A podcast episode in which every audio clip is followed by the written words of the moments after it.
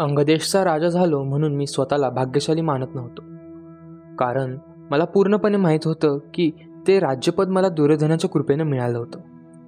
जे लाचार आणि दुर्बल असतात तेच केवळ असल्या दुसऱ्याच्या कृपेची ऐट धरतात. हे असलं कुणाच्या तरी कृपेचं राज्यपद आपण मिरवावं असं मला कधीच वाटलं नाही. खऱ्या अर्थानं पाहिलं तर हे काय राज्यपद होतं? सर्वांनी फुलं उधळून अभिषेकाचं जल सिंचून कर्णाच्या नावाचा जय जयकार करून नंतर सरळ सरळ दात विसकून त्याचा केलेला तो एका अर्थानं जग जाहीर अधिक्षेप होता. अधिक्षेप. अभिषेकयुक्त अधिक्षेप. कितीही दीन आणि असमर्थ असला तरी कोणताही माणूस आपला अधिक्षेप विसरू शकत नाही. मी तर एक योद्धा होतो. योद्धा मरण पत्करतो. पण आपल्या स्वाभिमानाचं मरण तो कधीच स्वीकारत नाही.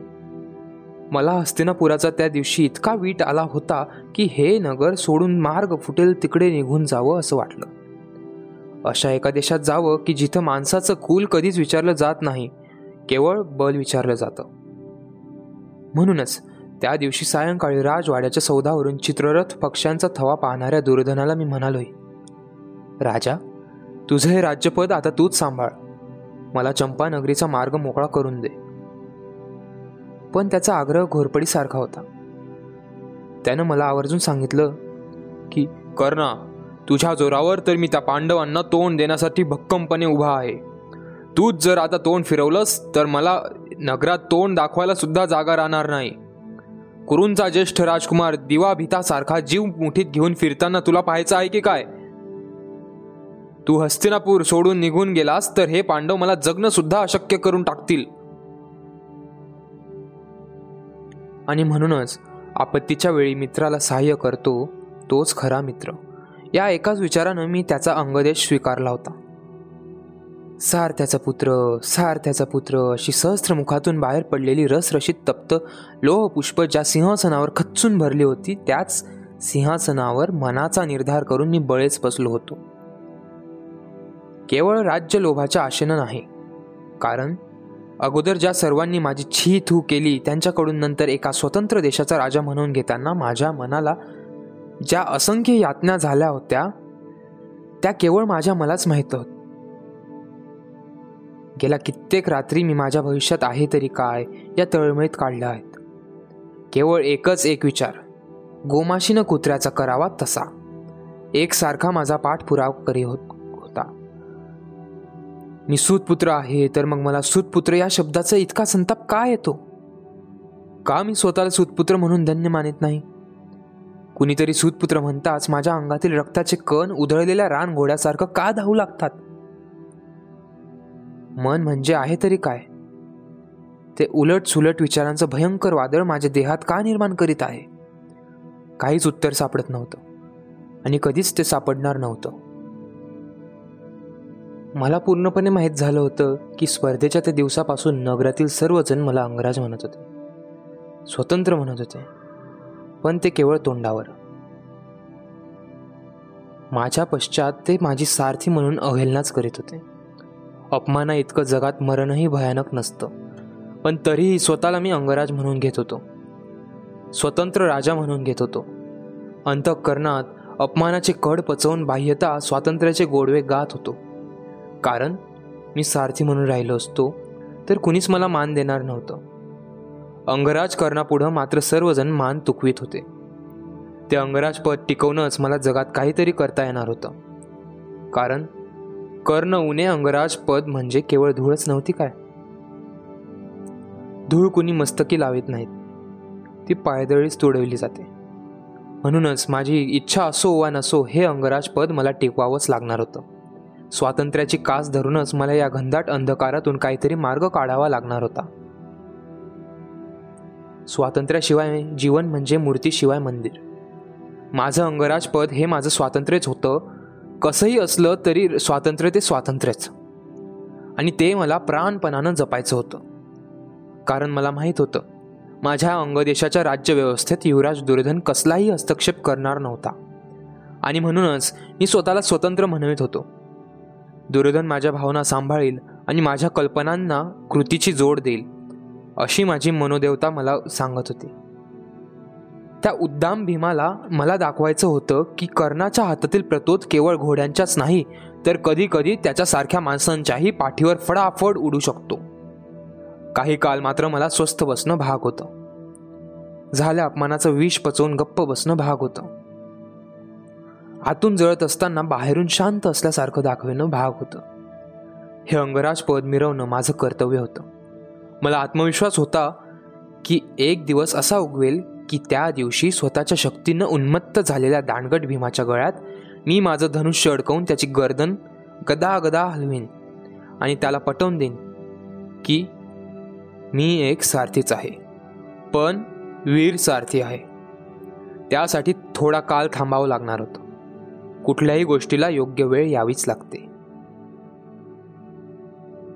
अलीकडे मी आनंदी होतो. तो मात्र फारच वेगळ्या कारणासाठी. कारण दूतांकडून माझ्या विवाहाची आमंत्रणं सगळीकडे गेली होती. विवाह. खरोखरीच जगात स्त्री आणि विवाह या दोन गोष्टी नसत्या तर माणसाचं जीवन कसं झालं असतं? विधात्याचं हे रमणीय जग म्हणजे केवळ एक मरुभूमी ठरली असती. नद्या निर्झर पशुपक्षी आणि सुंदर सुंदर फुले असलेली तरीही मरुभूमी. प्रेमासाठी तहानलेला माणूस मरुभूमीत वनवन भटकला असता आणि शेवटी वेडा पिसा होऊन त्यानं झाडाझुडपांना मिठ्या मारल्या असत्या. त्याच्या तडफडणाऱ्या जीवाला आत्महत्येशिवाय शांती मिळाली नसती. म्हणूनच स्त्री म्हणजे विश्वकर्त्यांना आपल्या पहिल्याच साखर झोपेच्या वेळी टाकलेला एक हळूवार निश्वास वाटतो मला. त्या निश्वासातच पुरुषाच्या जळणाऱ्या मनाला शांत करण्याची प्रचंड शक्ती असते. स्त्रीच्या प्रेमळ सहवासात माणूस जगाचं क्रौर्य विसरू शकतो. अपमानाचे कडू घोट धीरानं पचवू शकतो. नव्या पराक्रमाचे पर्वत उभे करू शकतो. विवाह म्हणजे तरुण मनाला ज्याची नेहमीच ओढ असते असं जीवनाच्या वाटचालीतील सर्वात मोक्याचं ठिकाण. विक्रमाच्या सागराला सौंदर्याच्या सरितेचा सानंद आलिंगन. दोन तरुण मनांचं मधुर मिलन. म्हणूनच मला दुसरं तिसरं काहीच दिसत नव्हतं. दिसत होती ती केवळ माझ्या जीवनात माझी साथीदारी म्हणून प्रवेश करणारी माझी भावी अर्धांगी. एखाद्या मधमाशीनं आपल्या आवडत्या फुलाभोवती गुंजारत सारखं फिरावं तसं माझं मन तिच्या काल्पनिक मूर्तीभोवती एकसारखं घोटाळत होतं. मला माहीत आहे माझ्यासारख्या योद्ध्याचं मन हे असं असू नये पण ते तसं होतं. कारण मीही एक माणूस होतो. योद्ध्याचं मन बाणांची पाती करतात त्या लोखंडाचं केलेलं नसतं. त्यालाही भावभावनांनी बांधून टाकलेलं असतं. प्रत्यंच्याशिवाय धनुष्य नाही आणि भावनेशिवाय मनुष्य नाही. म्हणूनच होऊ घातलेल्या माझ्या पत्नीची प्रतिमा माझ्या डोळ्यांसमोर नित्य उभी राहत होती. मनात अनेक प्रश्नांचं काहूर माजत होतं. कशी वागेल ती माझ्याबरोबर? माझा स्वभाव माझं जीवन ध्येय तिला बरोबर समजेल काय? कारण माणूस हा कधीच परिपूर्ण नसतो. त्याच्या स्वभावात त्याच्या नकळत असंख्य दोष लपलेले असतात. बालपणापासून आजूबाजूच्या परिस्थितीचे पडसाद मनावर उमटलेले असतात. ते माणसाच्या स्वभावावर परिणाम केल्याशिवाय राहत नाही. क्षणोक्षणी ते प्रकट होत असतात. म्हणूनच परस्परांच्या स्वभावातले असे दोष पती पत्नींना तरी नीट माहीत असावे लागतात. वैवाहिक जीवन म्हणजे दोन चक्रांचा रथ. पती पत्नी ही ती दोन चक्र. ही दोन्ही चक्र ठीक समतोल असली तरच तो चालतो नाहीतर अंती तो धरणीत रुततो. ज्यांना हे पटत नाही ते केवळ एक विलास म्हणूनच विवाह करतात. चांगली तलम वस्त्र परिधान करून फिरतात. अशी माणसं म्हणजे उत्तम वस्त्रांतील केवळ पशु. त्यांचा संस्कृतीचा टेंबा खोटा असतो. त्यांच्या पुढच्या पिढ्यानपिढ्या तशाच विलासी आणि मूर्ख जन्मतात. हत्तीच्या पायाखाली मुंग्याचं वारूळ सापडलं की त्यातील लाखो मुंग्या जशा चेंदामेंदा होऊन जातात तशीच काळाच्या गज राज पुढं त्यांच्या वंशजांची अवस्था होते. मुंग्यांच्या संख्येला कधीच किंमत नसते कारण त्या क्षुद्र असतात. माझ्या डोळ्यांसमोर माझ्या होणाऱ्या पत्नीची मूर्ती उभी होती. एक कर्तव्यदक्ष पती म्हणून प्रजाहितदक्ष राजा म्हणून माझ्या विवाहाला माझ्या राज्याभिषेका इतकंच महत्त्व होतं.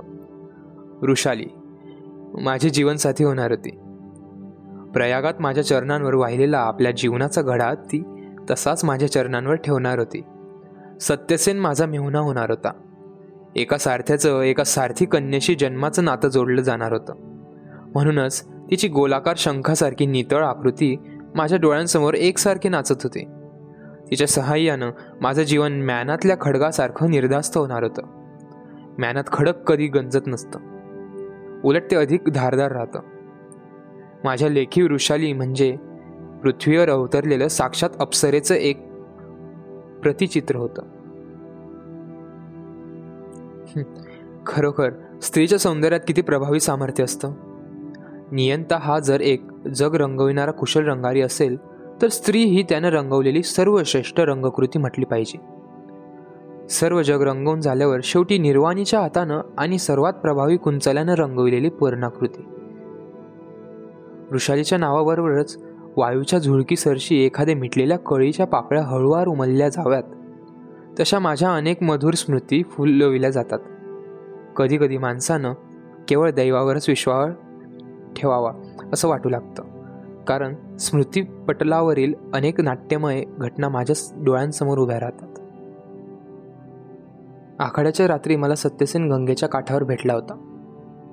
त्याला माझी गाठ घे असं मी सांगितलं होतं. त्याप्रमाणे तिसऱ्या दिवशी तो मला भेटला. मी त्याची दुर्योधनाजवळ थोडी वाखाणने केली होती. त्याला आपल्या सैन्यात कुठंतरी ठेवावं असं मी म्हणताच दुर्योधनानं त्याला लागलीच आपल्या राजरथाचं सारथी म्हणून नेमूनही घेतलं. सत्यसेनाच्या व्यवसायाचा प्रश्न मिटला. थोड्याच दिवसात त्यांना आपल्या सारथ्यातील कौशल्यानं दुर्योधनाची कृपाही संपादन केली. मी बाबा आणि शोन युद्धशाला सोडून राजवाड्यावर राहू लागलो. कारण मी आता अंगराज झालो होतो. माझ्यासाठी स्वतंत्र राजवास्तू होती. दासदासी होत्या. आणि सगळ्यात जास्त महत्त्वाचा होता तो माझ्यावरील दुर्योधनाचा आग्रही लोभ. त्याच्या सर्व बंधूंचंही माझ्यावर प्रेम होतं. जरी मी राजवाड्यावर आलो होतो तरीही नेहमीप्रमाणे रोज पहाटे गंगेवर जात होतो. तेथून भर दोन प्रहरी परतत होतो. जाताना दोन चषक गाईचं दूध पिऊन जाई. गंगेवर जाऊन सूर्यपूजा करणं हा माझा रोजचा नियम होता. सूर्यदेवांना गंगा जलाचं अर्घ्य दिल्याशिवाय माझा दिवस सार्थकी लागत नव्हता. असाच मी एकदा गंगेवर गेलो होतो. स्नान आटपून नेहमीप्रमाणे अर्घ्यासाठी ओंजळभर पाणी मी घेतलं. माझ्यापासून वीस पंचवीस पावलांवरचं उजव्या बाजूला गंगेचा घाट होता. त्याच्या दगडी पायदंड्या धुसर प्रकाशात अस्पष्ट दिसत होत्या. माझ्या उंजळीतील पाणी थेंबा थेंबांनी परत गंगेच्या पात्रात समंत्र एकरूप होत होतं. रिक्त झालेली ओंजळ मी परत भरून घेत होतो. माझ्या गुरुला मी ती श्रद्धेनं अर्पण करीत होतो. आजपर्यंत मी अशा किती भाव ओंजळी अर्पण केल्या होत्या त्याची गंती नव्हती. गेली कित्येक वर्ष मी हे श्रद्धेनं करीत आलो आहे. जीवनाच्या अंतापर्यंत मी ते तसंच करणार आहे. श्रद्धा म्हणजे काटेरी जीवनावरची हिरवळ. माझी ही गुरुवरची श्रद्धा मी प्राणपणानं जपली होती आणि शेवटपर्यंत मी ती जपणार आहे. सगळ्या हस्तिनापुराला आता ते चांगलं माहीत झालं होतं. सकाळच्या तीन प्रहरी कर्ण कुठं आहे? असा हस्तिनापुरात कुणालाही प्रश्न विचारला असता तर प्रत्येकानं निर्धास्तपणे उत्तर दिलं असतं. गंगेच्या काठावर. नित्यासारखा आम्ही त्या दिवशीही एक एका ओंजळीनं माझ्या श्रद्धेचा घट भरत होतो. पूर्व दिशा नुकतीच कुठं उजळी लागली होती? क्षणात निळ्या साम्राज्याचा सोनेरी सम्राट आपल्या रथाचे किरणरूपी हजारो घोडे उधळीत पूर्व क्षितिजावर हसत उभा राहिला. पशुपक्ष्यांनी मंजूळ आवाज काढून त्याचं स्वागत केलं. गंगेच्या पैल तीरावरची हिरव्यागार लुसलुशीत गवताची असंख्य पाती अंग झटकून तरारली. त्यावरचे हिरवे हिरवे टोळ आपली गवताची मऊ शय्या सोडून पटापट इकडे तिकडे उडू बागडू लागल्या. तरुण पात्यांवरचे दवबिंदू रुपेरी चंदेरी रंगात चमकू लागले. कुरणातील गायींची गोंडस वासरं पुष्टमाना वाकड्या तिकड्या करून बागडू लागली. पक्ष्यांनी पंख झटकून किलबिल किलबिलत चाऱ्यासाठी घरटी सोडली. काही कारंडो पक्षी फडफडत मध्येच गंगेच्या पाण्यावर झेपावू लागले. पंख पाण्यात भिजताच परत वर झेपावून आकाशात भरारी घेऊ लागले. मंदिरांचे डोलदार कळस सोनेरी रंगात उजळून निघाले. गंगेच्या असंख्य लहरी सोनेरी वस्त्र पांघरून चमचमत एकमेकींशी नृत्यगीत गुणगुणत फेर धरून नाचू लागल्या. सगळं चराचर कसं चैतन्यानं कुंदू लागलं. जगाला उजळणारा तो अक्षय महादीप माझ्या कानातील कुंडलांना गोंजारू लागला. माझ्याशी एका अबोध भाषेत बोलू लागला. डोळे सताड उघडे ठेवून एकटक पाहत मी ते तेज घटाघटा पेऊ लागलो. माझ्या मनाची ही तेजाचा रस डोळ्यांनी पिण्याची इच्छा कधी तृप्त का होऊ नये तेच मला कळत नसे. कधीकधी तर ते तेज मी अखंड दिवसभर डोळ्यांनी प्राशन केलं होतं. तरीही मी अजून अतृप्तच होतो. माझ्या मनाला तेजाची लागलेली ही तृष्णा कसल्या प्रकारची असावी हे माझं मलाच कळलं नव्हतं. कदाचित जीवनाच्या अंतापर्यंत ते मला कधी कळलंही नसतं. नेहमीच्या या सूर्यदेवांकडं पाहण्याच्या सवयीनं माझ्या डोळ्यांच्या बाहुल्या मात्र मोठ्या झाल्या होत्या. अश्वत्थामा तर नेहमीच मला म्हणत होता. कर ना तुझ्या निळ्या डोळ्यात चमकणाऱ्या सोनेरी रुपेरी बाहुल्या म्हणजे निळ्या आकाशात प्रकाशमान होणारे सूर्यचंद्रच वाटतात. असं माझं हे सूर्याराधनेचं व्रत नित्य चालू होतं.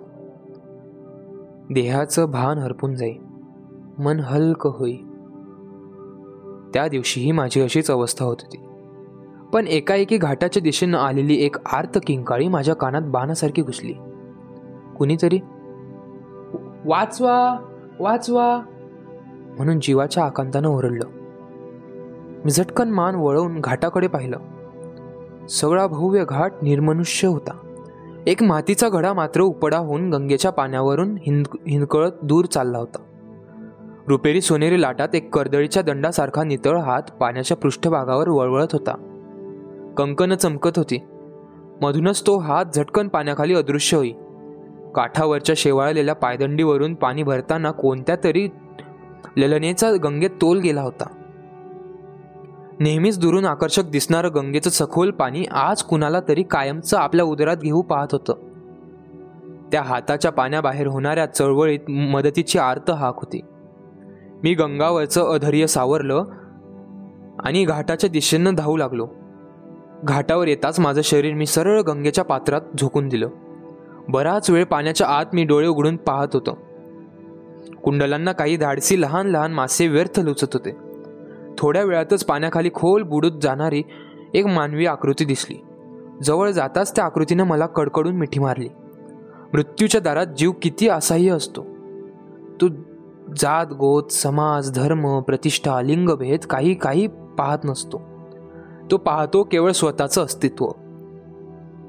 ती एक स्त्री होती. तरीही तिनं मला कवटाळलं होतं. मृत्यूच्या द्वारात घोटाळणाऱ्या एका जीवाची दुसऱ्या एका जीवनाला मला पदरात घे म्हणून मारलेली होती ती मिठी. ती मिठी मलाही गंगेच्या तळाशी नेऊ शकली असती. म्हणून प्रथम मी स्वतःला सोडवून घेतलं. आणि तिच्या मुक्त केसांच्या मिळतील तेवढ्या बटा मुठीत घट्ट पकडून काठाच्या दिशेनं सरासर पाणी कापू लागलो.